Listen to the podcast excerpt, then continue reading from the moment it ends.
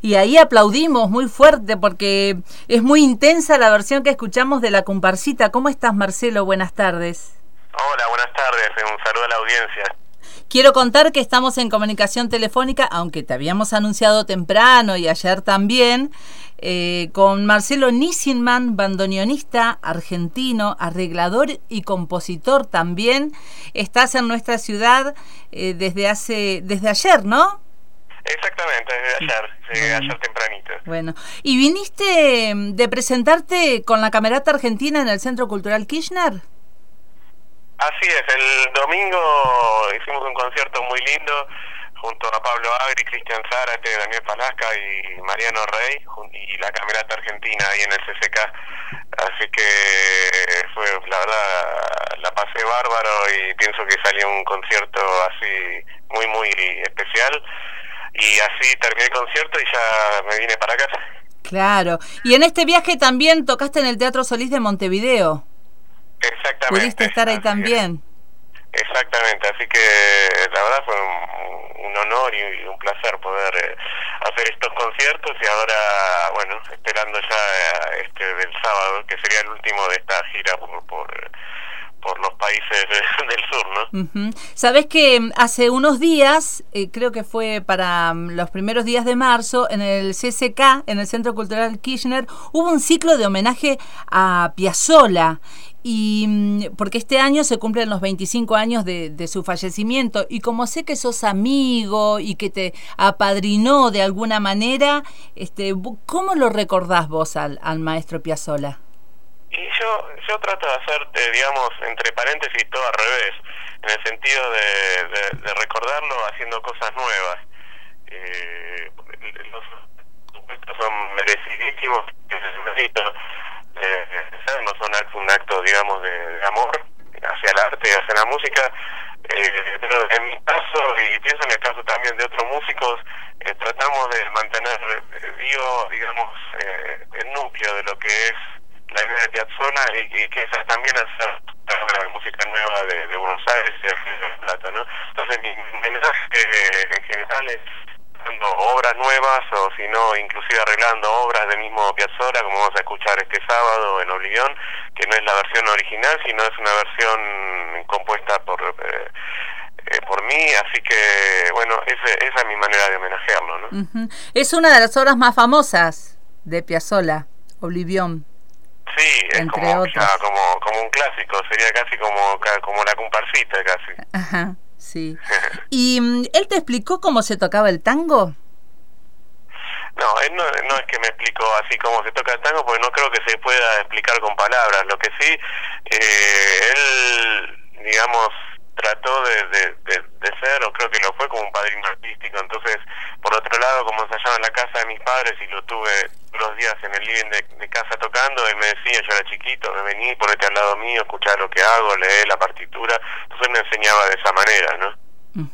¿Cómo fue tu acercamiento a la música, Marcelo? Eh, ya estaba ahí, digamos, los seis primeros años de mi vida fueron los únicos seis años normales y el resto fue siempre con, con la música y con el bandoneón. Así que empecé a estudiar desde muy chiquito, ya había un bandoneón en casa eh, y ahí seguí, no paré. Empecé a trabajar a los 15 años, trabajé mucho en Buenos Aires, en la noche, conozco bien la noche, la sobreviví y después em, seguí mis estudios de composición en, en, en Europa, ¿no? ¿Y mm, qué lugar ocupa la música en tu vida entonces? Es mi pasión. Yo, yo estoy casado con la música. Eh, siempre lo fue así, le dedico toda la vida eh, a fondo. Pienso que como debe ser con el arte, eh, y si no, eso uno lo tiene que poner en otro lado, bueno, mucha gente lo pone en otro lado y está bien que así sea.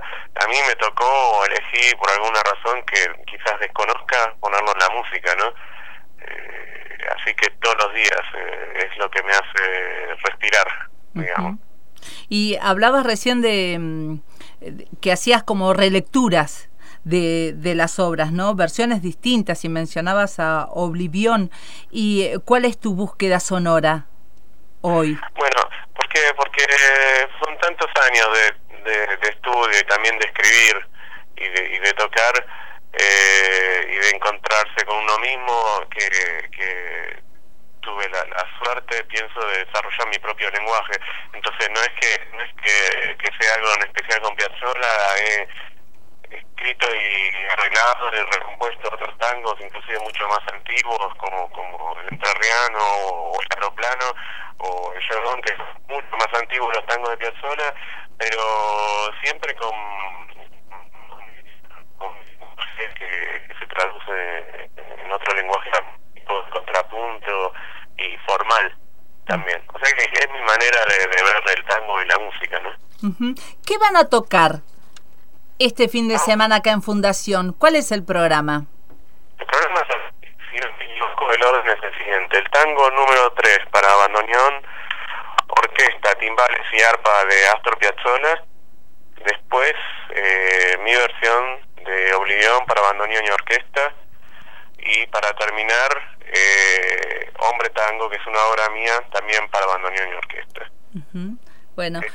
digamos, esto es lo que eh, tiene que ver con mi participación. Eh, después, o antes, no sé, el orden es la obra de Gerardo Gandini, un gran compositor y pianista que también tocó con Astor Piazzolla y una obra de Ginastera que fue el maestro de Piazzolla. Y si seguimos aplaudiendo, ¿va a haber espacio para, para regresar al escenario y hacer un bis? Sí, con mucho gusto, claro que sí. Bueno, Marcelo, ¿sabes que estamos en tu página, Nissinman? Sí. Y mm, vemos que hay tres discos editados por Aqua Records. ¿Los grabaste acá en Argentina? ¿Son tus únicos tres trabajos? En realidad. Se, se va un poco la señal, Marcelo. A ver si te podemos escuchar mejor. A ver. ¿Ahora? A ver. Ahí me escuchas. Ahora sí. Eh, sí, son discos que en realidad grabé en Europa eh, y que se editaron acá. O sea que, que está al principio eh, y hay varios más ¿no? que se editaron acá. O sea, pero bueno, tengo algunos discos editados acá, otros editados en Europa, esto así bastante caótico con, con todo esto. Ajá. ¿Y mm, eh, cuál es tu última producción? Lo último que hice fue también grabar en, en que saldrá para fines de este año en un sello holandés, grabado las mías, y también comenzamos a Buenos Aires junto a Pablo Agri, que pensaba tener para otro disco. terminó la mitad y que espero a mitad de año ya esté terminada la grabación. ¿Con Pablo Agri grabaste acá, en Argentina? Exactamente, sí, en Argentina. Sí. Bueno, qué bueno. ¿Tus proyectos para este año cuáles son? Son un poco seguir lo que en todos estos últimos años. Son, son muchos conciertos eh, en, festivales de Europa y, o si no, conciertos en teatros de Europa. Eh, también tengo que... ¿Qué? ¿Hola? ¿Hola? Sí, ahora te escuchamos mejor. Ok. Y, como decía, es, eh, ahora toco este, este fin de semana aquí y después ya la otra semana ya estoy volviendo a Europa, tengo que tocar en, en Alemania, bueno, son 13 conciertos eh, sobre todo en Europa, ¿no? Uh -huh. ¿no?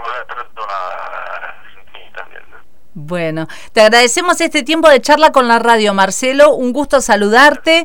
Y me dicen mi operadora que seleccionó una hora especial para compartir. ¿Cuál es, Sandy? Recordame. Hombre Tango. ¿Querés contarnos algo de esta obra? Sí, les puedo contar una anécdota. La, lo escribí eh, hace varios años y lo estrenamos la primera vez en Londres, me acuerdo. Y, y, hasta para mí fue una sorpresa tocando, pero me acuerdo la primera vez que nos escuchamos los músicos miraron así con una cara un poquito rara. Después de, de, tocarlo, creo que, que, que nos fuimos eh, descubriendo la obra y pienso es una obra así fuerte, me gusta mucho, muy representativa. Creo que es la misma grabación, que fue en el 2012 en Londres.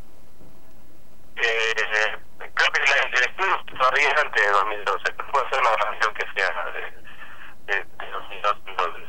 Hay, hay varias, hay otras en Suecia, bastante. Bueno, gracias por atendernos, Marcelo. Que tengas una buena estadía acá en la ciudad. gracias. Hasta pronto. Marcelo Nissiman, bandoneonista argentino que vive en Suiza.